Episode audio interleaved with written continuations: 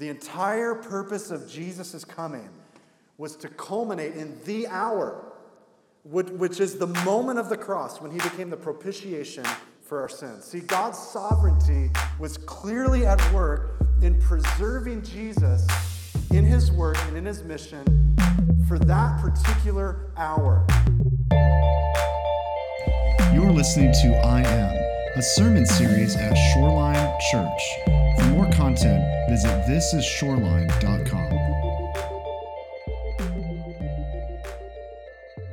Well, how many of you have ever been confused? Let me see your hands. You've been confused. Uh, this week I read about a, a do it yourself catalog, and they received the following letter in the mail. This is what they got from one of their subscribers. The person said, I built a birdhouse according to your stupid plans. And not only is it much too big, it keeps blowing out of the tree. Signed, unhappy. Well, the do it yourself catalog sent him this reply Dear unhappy, we're sorry about the mix up. We accidentally sent you a sailboat blueprint. But if you think you are unhappy, you should read the letter from the guy who came in last in the yacht club regatta. Small mix up. often you and I can get confused about certain things, what we're here for, uh, maybe the purpose for our lives. Last year, we did a study in the book of Ecclesiastes. I don't know if you were here for it. If you weren't, I encourage you to go back and go to our website, our podcast, wherever you get your podcast, and listen uh, to that series where we clarified the purpose of our life, why we're here. But often we can get confused and we forget where we're going or where we're from and, and what we believe, and it can cause us to lose focus and, and get, well, distracted, very distracted. We thought we're building a sailboat, but we find ourselves sinking uh, because of confusion. And so, in our text this morning, Jesus, we're going to see Jesus explaining, even in a large section of Scripture, he's going to explain some incredibly important things about himself to a confused group, first of family members, then of the Jewish religious leaders, and then thirdly of the crowd that's looking and wondering. And we're going to learn today three foundational things about Jesus as he addresses confused people. And all of them have one thing in common. All of the things that they're confused about can be clarified by one truth. And we're going to learn that truth today as we open up the scriptures. So if you're taking note, I want you to take a picture of this or jot this down. We're going to learn today Jesus' hour, the hour or the time uh, for which he came. Secondly, we're going to look at Jesus' teaching or his doctrine, what Jesus taught. And thirdly, we're going to look at Jesus' origin. Did he come out of Nazareth? Was he born of a woman and that's it? Or does his origin come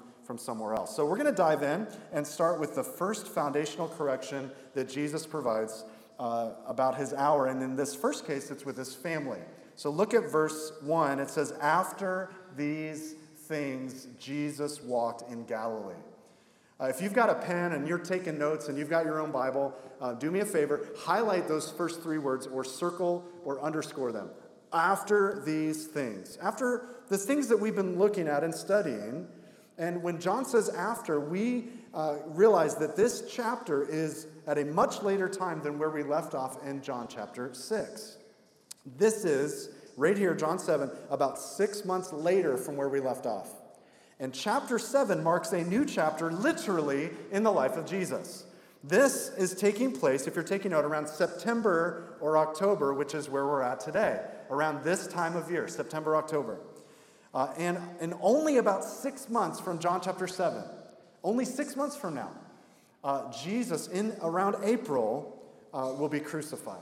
And so when verse 1 says Jesus did not want to walk in Judea the southern part of Israel, because the Jews sought to kill him. That's not an overstatement. That's actually happening. In fact, there are, in this chapter alone, at least seven references uh, that prove that the Jews, and when I say the Jews, I don't mean just any Jewish person. I mean, and John means the religious leadership that were out to kill Jesus, they were out for him. Um, we're going to see seven times that they're opposed to Jesus. Look, look on the screen real, real quick with me. Um, we're going to see it in verse 1, verse 13, verses 19, 23, 25, 30, and 35. Okay, church, from here on out, uh, the opposition to Jesus is going to stop at nothing and grow stronger and stronger uh, until they succeed in putting him to death. And so, for that reason, Jesus begins to not walk openly in Judea near Jerusalem, uh, but he begins focusing his attention more north on Galilee. And then verse 2 tells us that during this time there was a special event. We learned the Feast of Tabernacles, John says, was at hand. Now, John will keep us in that event until the middle of John chapter 10. So, the next three chapters, we will be in the same event, the same week long event. Uh, the Feast of Tabernacles was one of the important feasts and events in the Jewish calendar. If you're a Jewish man and you live within 15 miles of Jerusalem, it was required for you to go to one of the three main feasts. And most Jews would at least go to one uh, of these three uh, in their lifetime. And this one took place, the Feast of Tabernacles or booths, took place at harvest time. Very special time, very joyous, festive time.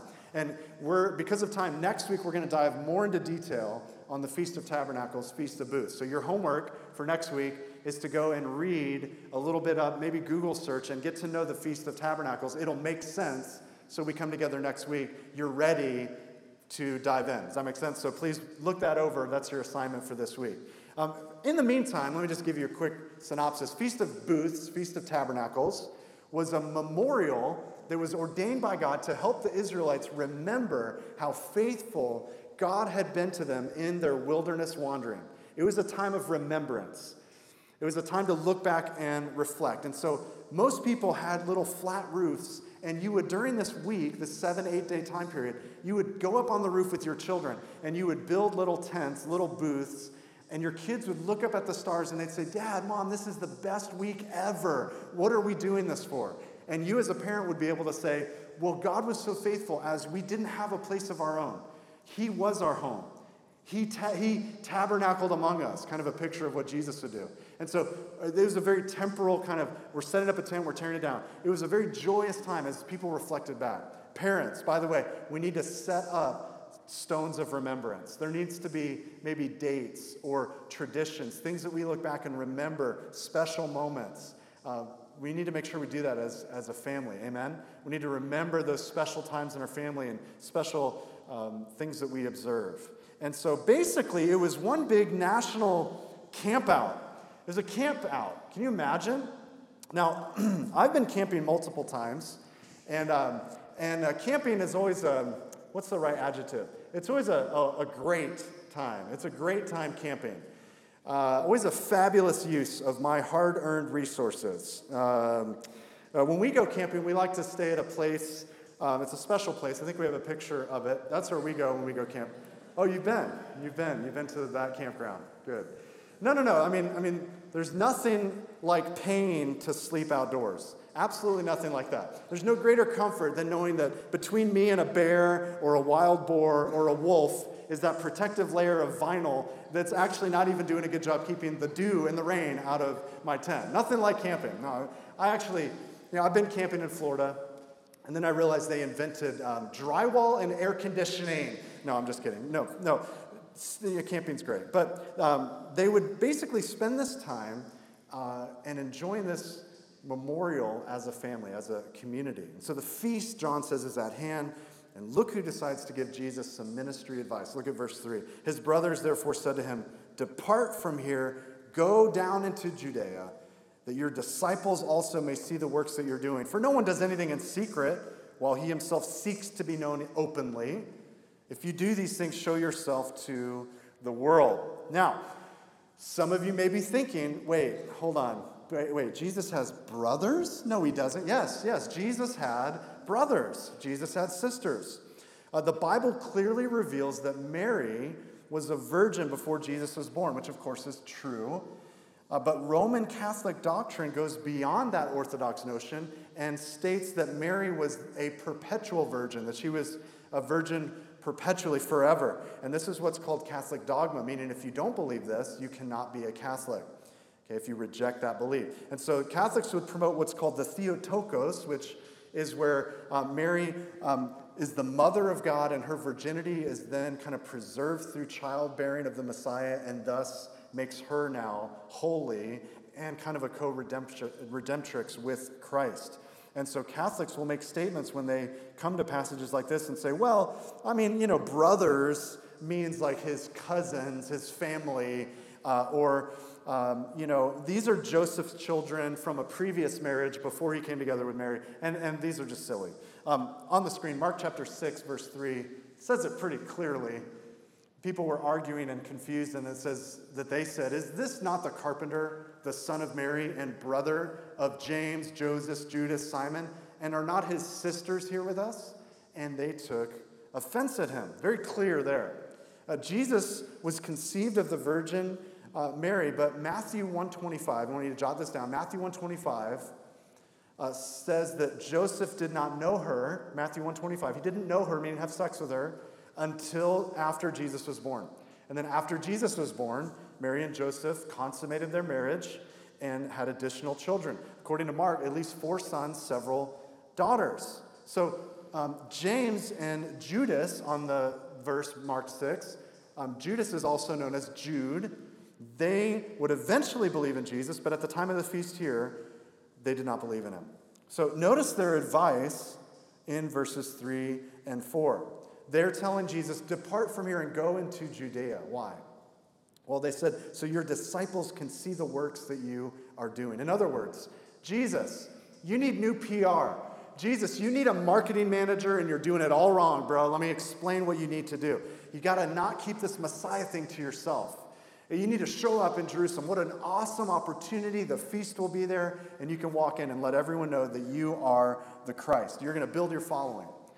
Okay, now this is very disingenuous because of verse 5. Did you see verse 5? Verse 5 says that even his brothers did not believe in him. Okay, they're saying this because they don't believe in him. So, why did they want him to go to Jerusalem and reveal himself?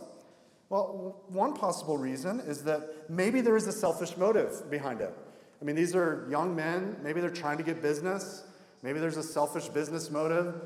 You know, later they're going to say maybe business cards like, hey, I don't know if you heard, but um, my brother's Jesus, so you need to cut me a good deal, or I'll be bringing Jesus into this. You know, maybe, did you see what Jesus did in the temple? Don't mess with me. I mean, maybe that's what it was. We don't know. Maybe it's a good pickup line, like, hey, I don't know uh, if you heard of me. Uh, my name's Joseph. You've heard of Jesus. I'm his younger brother. Okay, try Joseph. I don't know if you, if, if that's what it was. Um, uh, if some people believe the half brothers of Jesus were jealous of him, and so they wanted him to go show himself so he would be killed. I mean, that, if that's true, that's very grievous. If their motives weren't for selfish gain, then probably they're just giving Jesus input on how he should do ministry. It never ceases to amaze me how many of my family, Jen's family, who are not believers will offer up their ministry advice to us. And sometimes it's, you know, not bad advice. It's, it's, uh, there's some wisdom to it. But other times we just kind of shake our head and go, oh, thank you so much. And we smile. Uh, maybe Jesus' brothers wanted to give him their ideas of what successful Messiah uh, would look like. Hey, Jesus, you know, you need to read this book Seven Steps to messiahship. Or, hey, have you read this one? It's new Conquering the World for Dummies. You should read this, Jesus. We don't know. We don't know why they're doing this, but their desire is that people would see the miracles and he would become a celebrity. But listen, church, that's not why Jesus came. Jesus didn't come, church, to gain or garner a huge following. He wasn't seeking celebrity status. And if that were the case, we would have just rewound to chapter 6 and last, the last two weeks of teaching and text, where Jesus has a huge crowd of thousands of people, but rather than capitulating to their cravings, what do we see Jesus doing? He's thinning the crowd down with the reality of who he was and what he was seeking to do. So if all Jesus wanted was to be popular, to be liked, or to reign in his first coming, then he would have let the zealots crown him in that moment, uh, then and there. Just for a minute, while we're on this topic, I want to see a little, little audience participation. I'm going to put some names on the screen, and I want to see if you know this name, if you've heard this name, and don't feign um, smarts. Don't pretend to know if you don't know. If you've never heard the name, don't raise your hand. Okay, it's church. Jesus is watching. Uh, but here we go. Let me put these on the screen. If you know the name, raise your hand. How many of you have heard of Owen D. Young? How many of you have heard of Pierre Laval? Hugh S. Johnson. Anyone ever heard of them? James F. Byrnes. Mohammed Mossadegh or Harlow Curtice. Okay, I think one or two of you raised your hand total. You should know those names. According to Time magazine, each one of those names represented someone who was person of the year, meaning that Time established that that year that person, more than anyone else on the planet, was the most influential, important person on planet Earth. And isn't it interesting, just a generation or two later, the celebrity of today becomes the forgotten of tomorrow. Jesus wasn't here. His purpose wasn't to come and make a name for himself. His half brothers want him to show himself, but they didn't believe in him. And they didn't believe in him yet. Because we know James and Jude eventually will write an epistle in the New Testament. So, what happened? What, what changed? Uh, notice with me, guys, it doesn't look like you believe me. Look at, look at James. James opens his, his epistle. James, a servant of God and of the Lord Jesus Christ. This is his half brother saying, I am a servant, a doulos. I'm a bond slave to my half brother Jesus. Any younger siblings in here want to agree with that one? I'm going to be a bond slave to my older brother. No. If we're older brothers, then we're kind of like, yeah, my younger should be a bond slave. But James says that. Look at what Jude says. Jude, a servant of Jesus Christ and brother of James. He doesn't even say, I'm worthy of being called a brother of Jesus. I am a servant of Jesus. What changed from go to Jerusalem, I don't believe in you, uh, to I'm now a servant of Jesus Christ? What changed? See, this is an incredible proof of the power of the resurrection, guys. Someone close to Jesus who doesn't believe in Jesus sees Jesus risen from the grave and eventually places their faith in him for salvation. The historical fact of the resurrection is proven, and we can place our faith in the resurrection power of Jesus Christ. But at this point, John 7 5, they don't believe in him. So look at Jesus' response in verse 6. Jesus said to them, My time has not yet come, but your time is always ready. The world cannot hate you, but it hates me because I testify of it that its works are evil. By the way, that's what the same response will be with us. If we'll proclaim truth, the world will hate and reject us. You, verse 8, go up to the feast. I'm not yet going up to this feast, for my time has not yet fully come. When he had said these things to them, he remained in Galilee. But when his brothers had gone up, then he also went up to the feast, not openly, but as it were, in secret. You'll note with me that phrase Jesus says, My time has not yet come. Would you do me a favor and circle that? That it's a mega theme in the Gospel of John. My time has not yet come. Now, the word for time here is not a poor translation, but there's a better word for it. There's a better word, and that's the word hour. In fact, John will get that in the New King James translation down in verse 30. My hour has not yet come. Uh, you guys remember, remember back in John chapter 2, remember we learned about Jesus um, turning the water into wine, and Mary, his mother, came to him and said, Hey, you need to do this thing. Hey, they're out of wine. Remember John 2 4 on the screen? Uh, Jesus replied to her, Dear woman, why do you involve me? My time, my hour has not yet come. Three times in our text this morning, verse 6, verse 8, verse 30, we learn that Jesus' time has not yet come. Here's a little preview for a few weeks from now. John chapter 8, verse 20 says, He spoke these words while teaching in the temple area near the place where the offerings were put, yet no one seized him. Why? Because his time had not yet come. Jesus affirms it. John, the gospel writer, affirms it.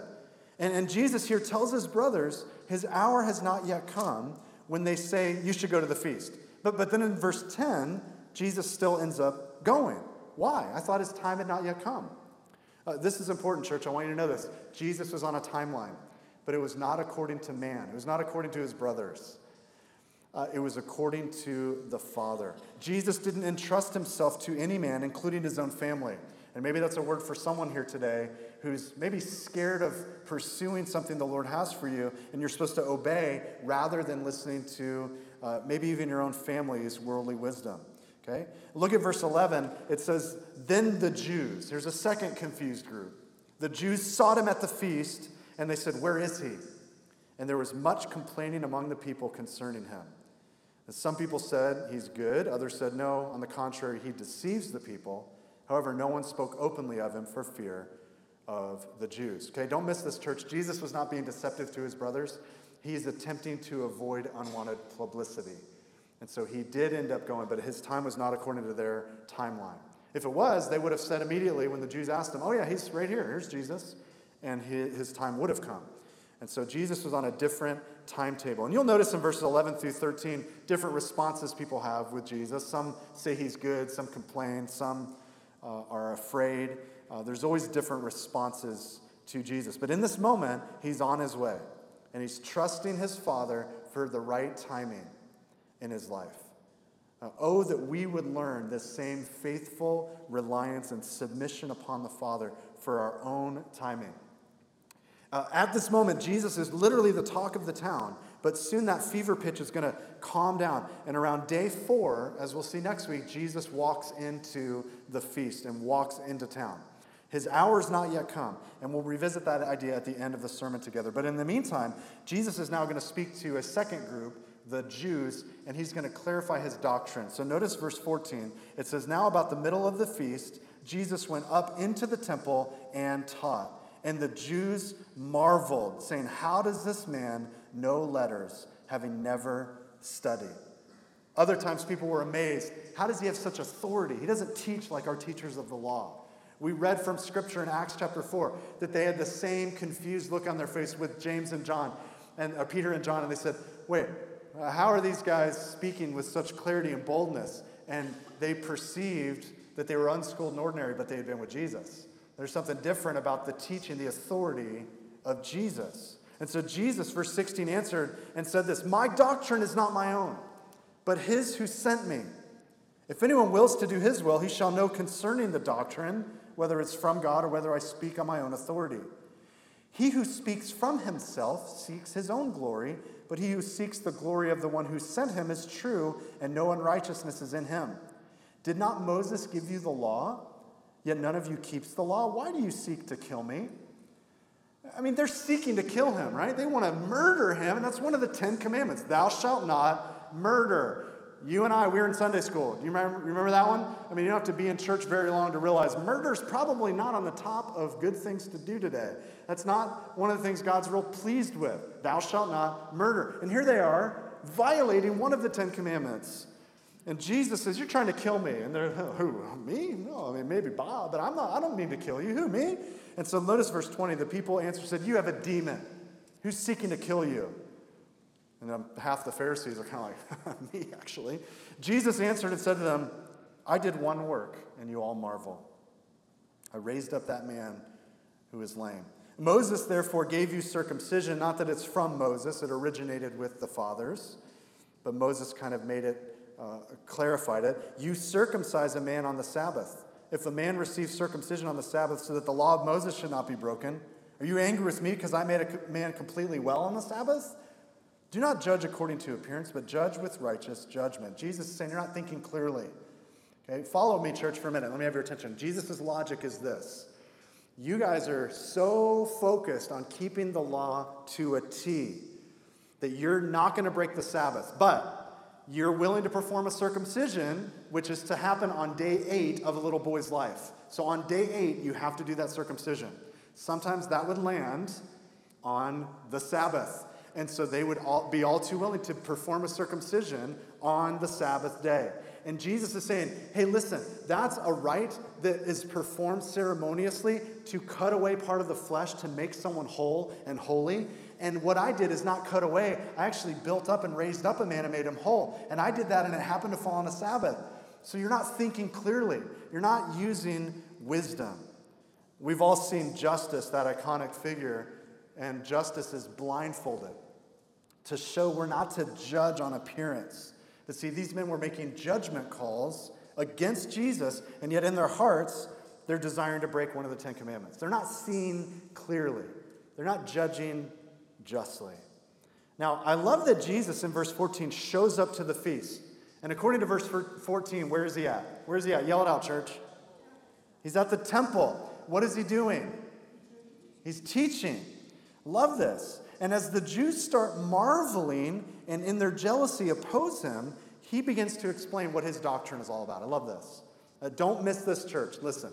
The words of Jesus are closely and interconnected to the uh, person and work of Jesus, the nature of Jesus. You cannot separate the words of Jesus, the teaching of Jesus, from the person and work, the nature of Jesus. They are interconnected. Okay, does that make sense? Um, the doctrine is rooted in the person and work of Jesus, just as the person and work of Jesus is rooted in what he teaches. Uh, and so, for that, I want to show us from this text seven aspects of Jesus' doctrine. You can take a picture of this or jot it down if you're a frivolous writer, uh, furious writer. Real quick, notice with me that Jesus' doctrine, first of all, touched the ordinary people of his day. Verse 14 says he's teaching in the temple. He's not in the Bible college, he's not in the seminary, he's in the temple. He's teaching the ordinary men and women. I love that. It impacted, his teaching impacted everyday folk. Secondly, Jesus' doctrine is simple yet marvelous. The men go, wait, where did he learn this stuff? Where did he go to school and study this? They perceived of James and John, uh, Peter and John that they're unschooled, ordinary men. Where did he learn this stuff? It's simple, yet they're marvel.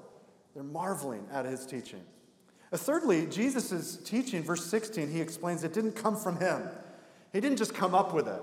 It didn't originate from him. Like, you know what? Let me just think of this idea. A lot of doctrine just comes out of nowhere. Well, this angel Moroni or Gabriel gave me this new, this new revelation, so I'm going to share it. I'm going to write it down. Uh, uh, it's been written on tablets, it's been written down. I'm going to share this with you. No, no, no. It didn't originate from man.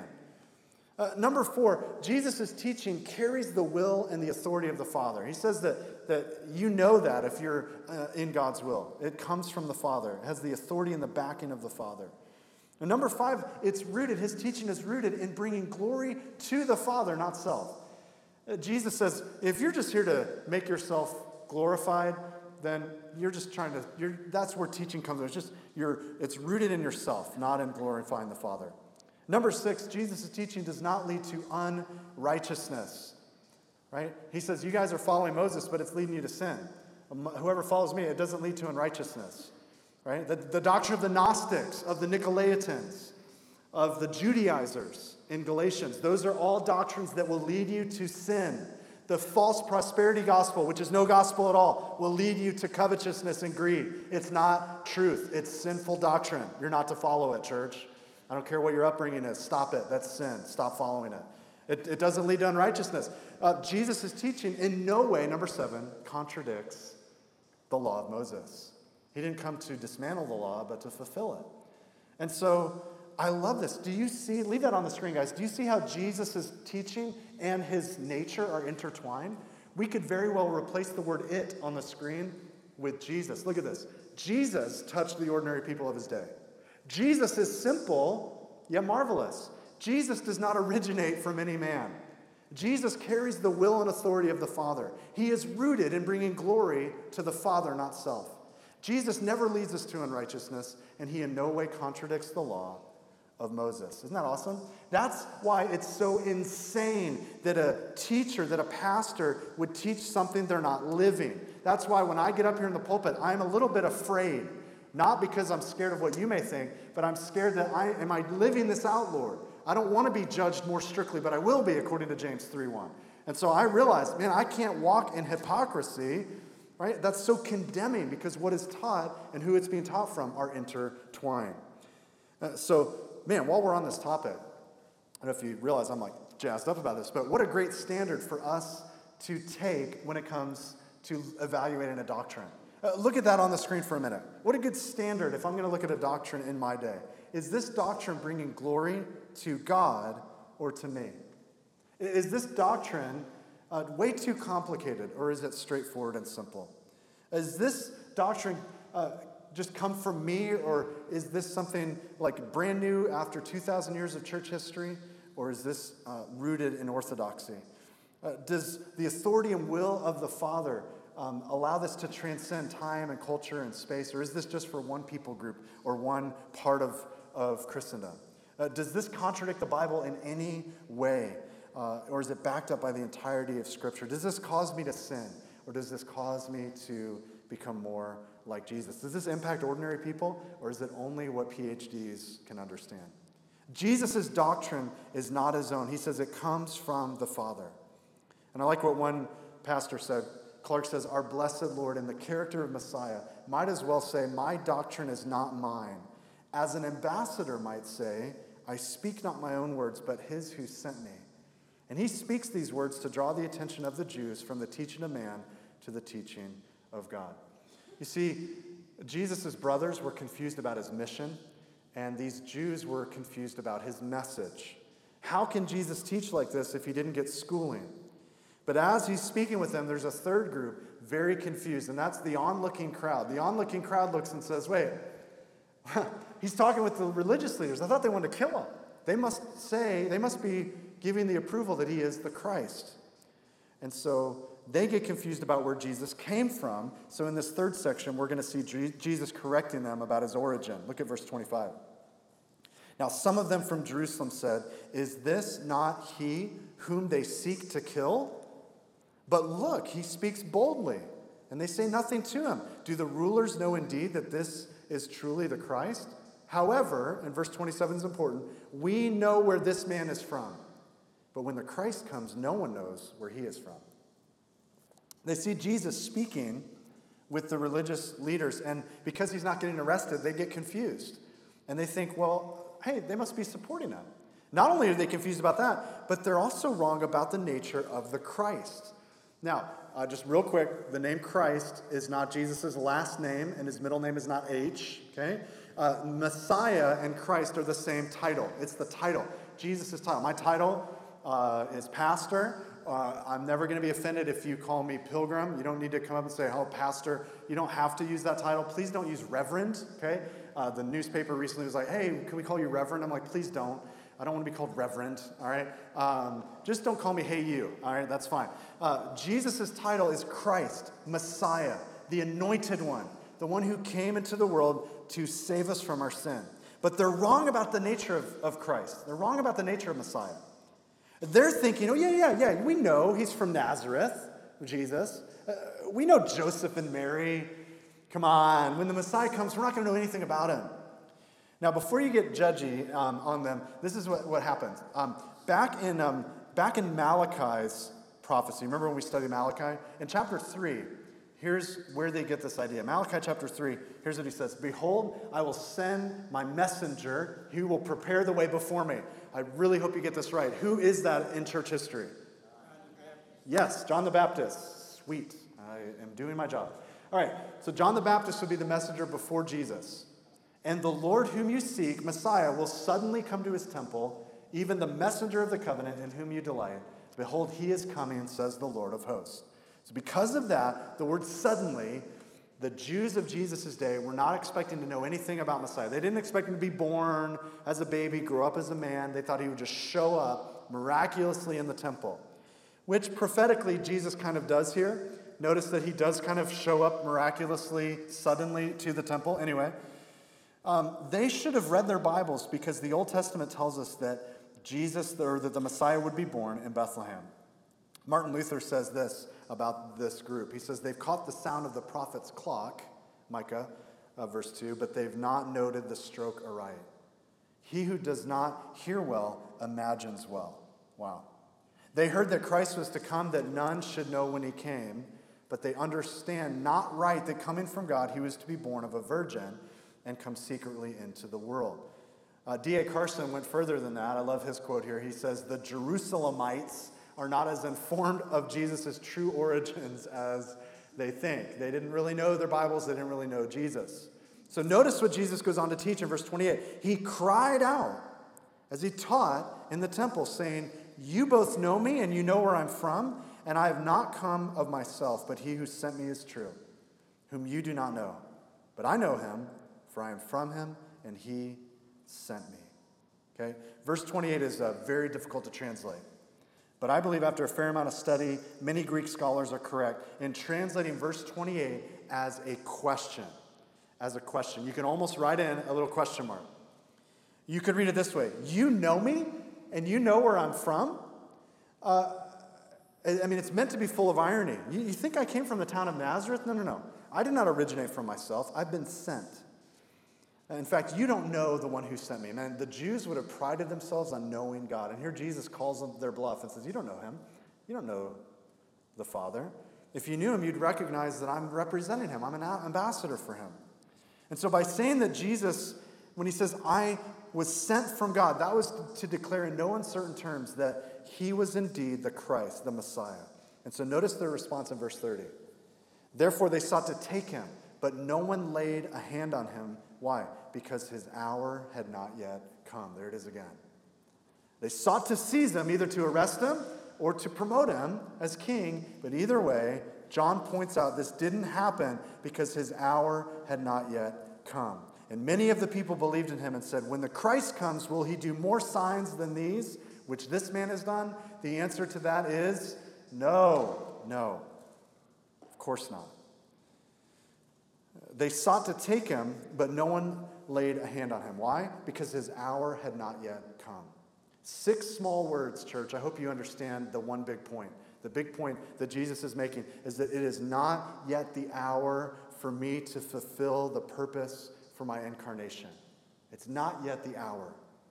The entire purpose of Jesus' coming was to culminate in the hour, which is the moment of the cross when he became the propitiation for our sins. See, God's sovereignty was clearly at work in preserving Jesus in his work and in his mission for that particular hour. And his life was fully guarded until his time would arrive. There's one moment where they go to throw him off a cliff. Remember that? Early in his ministry, he just slips through the crowd. His hour had not yet come. And we can rest in that same sovereign work in our own life. I really love what George Whitefield used to say on the screen. He said, We are all immortal until our work on earth is done. Jesus would not be harmed or threatened until it was the time, the hour, for him to be glorified and crucified. And the true purpose for his first coming fully realized. And in the same light, guys, we uh, can rest under God's gracious hand of protection and provision until our hour of death. We can rest in his safe keeping. So, when did Jesus' hour come? On the screen, uh, John chapter 17, verse 1. After Jesus said this, he looked toward heaven and he prayed, Father, the time, the hour has come. Glorify your Son, that your Son may glorify you. By the time we get to John chapter 17, Jesus has fully obeyed the law. He has completed that work. And now it's time to do the greater work, the work for which he came, the hour to fulfill uh, his work as the propitiation, the blood sacrifice, and to redeem fallen mankind from their sin. That hour was the reason that Jesus came. And so in our text this morning, it seems like three sets of people were totally confused about Jesus and his mission, about who he was. In fact, on the screen, Jesus' brothers are confused about where he was going. They wanted to send him to the throne, and he had to go to the cross. The Jews are confused about what he's saying.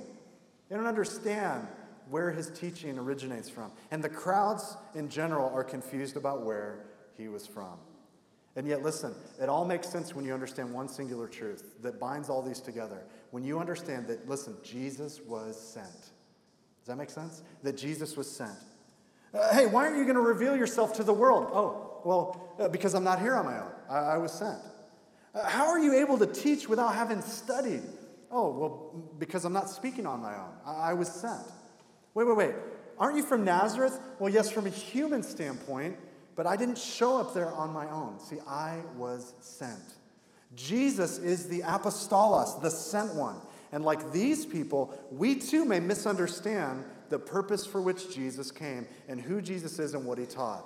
And my fear is that sometimes we may be confused and totally misunderstand and say things about Jesus that aren't really what Jesus said. And, and maybe even in our own life, c- confuse our own hour, our own teaching, and our own origin.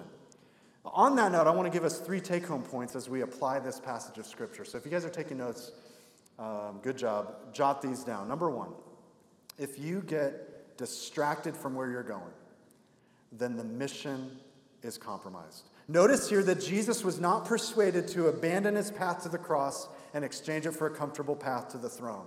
The scripture says, no, he set his face like a flint to Calvary. He would be unmoved, unprovoked, unyielding in his mission. And like Jesus, you and I, we need to never forget that we are sent ones.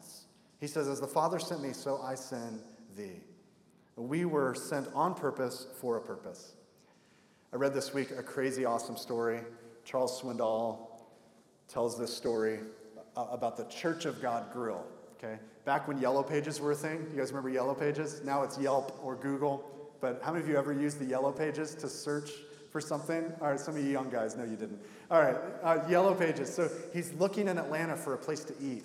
And he looks through the yellow pages and comes across, he wanted some chicken. He comes across Church of God Grill. I think we have a picture of it. Church of God Grill. And so he goes on the phone to call the number. He says, Where'd you get the name Church of God Grill? Well, the guy answered, said, Well, actually, I'm a pastor. And we started a church here, and we were really impacting the community. And after church, we decided to start serving fried chicken. Well, the fried chicken took off, and people stopped coming to church, but they kept coming for the fried chicken. So we just kept the restaurant and kept the name, and now we're known as Church of God Grill. Wow, interesting. Uh, Swindoll says this about that. He says, This incident is not unlike many churches, denominations, and individuals who over time have drifted away from their original purpose. Church, Jesus didn't call us to make fried chicken, but to make disciples. Okay, don't forget where we're going. Don't compromise the mission. Uh, Spurgeon said it this way A church that does not exist to reclaim heathenism, to fight evil, to destroy error, to put down falsehood, a church that does not exist to take the side of the poor, to denounce injustice, and to hold up righteousness, is a church that has no right to be. Not for yourself, O oh church, do you exist any more than Christ existed for himself. And if you get distracted from uh, where you're going, then the mission is compromised. Secondly, as we apply this, if you get distracted from what you believe or what you teach, then the message is compromised. Jesus knew his doctrine, he spoke it clearly, he spoke it boldly, and we must as well. Now, some of us will shrink away from doctrine, away from theology, but listen, it's incredibly important to know and, and know what we believe and why we believe it. I like what C.S. Lewis says about doctrine. He said, Doctrines are like maps. They are not the reality and may not be as exciting as reality, but they chart reality for us in a vital way. Just as studying a map of the shore of the Atlantic is not as exciting as walking along the Atlantic coast itself, especially this past weekend, uh, so studying the doctrine of atonement is not exactly the same as the experiencing the cross itself. But the purpose of a map is to represent graph and explain the reality. If you want to find your way, you need to have a reliable map and we should consult it frequently. Church, do you know doctrine? Do you know theology? You should study it and consult it frequently. Uh, Paul told Timothy in 2 Timothy 4 3, the time or the hour will come when they, when people will not endure sound doctrine. Guess what, church? We're in that time. We're in that hour today. We're living in those days. And so we as Christ followers need to be like Jesus. We need to know and we need to study and teach and safeguard sound doctrine. Don't get distracted from what you believe or you'll compromise the message. Thirdly, if we get distracted from where you're from, then the motivation, the motivation is compromised. See, Jesus would not be persuaded that he was simply a man from Nazareth. No, he was sent from the Father, and in like manner, we must remember who we are in Christ. The famous German philosopher Schleiermacher, uh, who did a lot to uh, progress modern thought, was sitting alone on a park bench in the city one day, and a, a, a, policeman went up to him thinking he was a vagrant. And he said to this great philosopher, he's like, Who are you? And Schleiermacher replied, I wish I knew. I wish I knew. Okay? Jesus wasn't dissuaded from who he was, from knowing his origin from the Father. If he were merely from Nazareth, he wasn't sent from above, what would motivate him to Calvary? No, he was never dissuaded, never distracted from who he was and who had sent him. And neither should we be. I want to invite the band forward, and we're going to close in song together. I want you to go and close your Bibles, get settled. I have a pastor's challenge for us this morning. You may have heard me give us this challenge before, but I think it's timely. My challenge for us this week is to, here it is, be a battleship, not a cruise ship. All Christ followers are on board one of these two ships. And the behaviors on those vessels couldn't be more different. On one of them, you are being catered and cared for with luxury. It's a focus is a voyage of leisure. And you've got all these activities and programs to take part in. And the crew is there, employed to wait on your every beck and call. But the other ship is also on a voyage, but it's on a voyage of purpose, it's on a mission. And everyone on board is unified in their mission.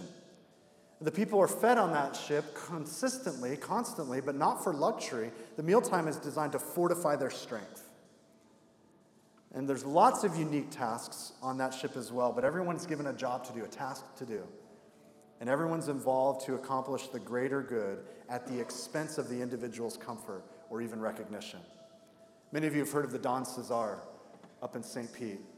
It's called the Pink Palace beautiful, romantic, glamorous place. But you guys know in 1942, the U.S. Army actually bought the hotel to be used as a sub base, hospital, and then a convalescent center for airmen coming back from their tour in World War II. What was a place of luxury was transformed into a place to help serve troops and aid in the war effort. And I wonder this morning if you're looking for Shoreline, if you're looking for church to be a place that caters to your luxurious needs. Or if you're realizing that we've been called on purpose for purpose, like Jesus, we don't exist for ourselves, but we're here to be used for the Father, for the greater good. Are we on a cruise ship? Are we on a battleship? Are we like Jesus? Are we willing to know the hour for which we've been sent? Focusing on what we believe, no matter who it puts us against. Staying true to who we are in Him no matter what culture around us suggests. What kind of ship are you on? I want to challenge you to be a battleship, not a cruise ship. Don't say, What can the church do for me today? But hey, how can I serve Jesus? And if it's involved in this church, awesome. How can I serve him? I want to close with a quote from C.T. Studd and have you stand together with me this morning. Stand to your feet. This is kind of a charge I have for us as a church. He says, Too long have we been waiting for one another to begin. The time of waiting has passed. The time of waiting has passed. The hour of God is struck. War is declared. In God's holy name, let us arise and build. The God of heaven, He will fight for us as we for Him. We will not build on the sand, but on the bedrock sayings of Christ. And the gates and minions of hell shall not prevail against us. Should such men as we fear? Before the world, I, before the sleepy, lukewarm, faithless, namby pamby Christian world, we will dare to trust our God. We will venture our all for Him. We will live and we will die for Him, and we will do it with His joy unspeakable, singing aloud in our hearts. We will a thousand times sooner die trusting only our God than live trusting in man. And when we come to this position, the battle is already won, and the end of the glorious campaign is in sight.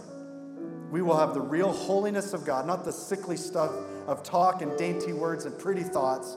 We will have a masculine holiness, one of daring faith and works for Jesus Christ. Church, don't lose your motivation.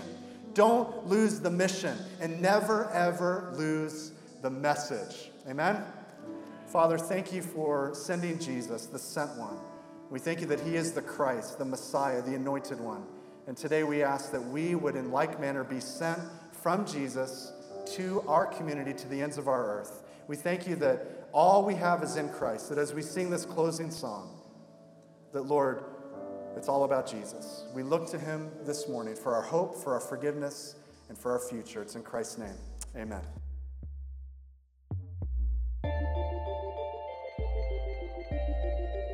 Thanks for listening to our podcast. Shoreline Church meets every Sunday at 10 a.m. at the Lakewood Ranch YMCA. For more content, visit our website, thisisshoreline.com. Make sure to tune in next time as we continue our study through the Gospel of John in the series I Am.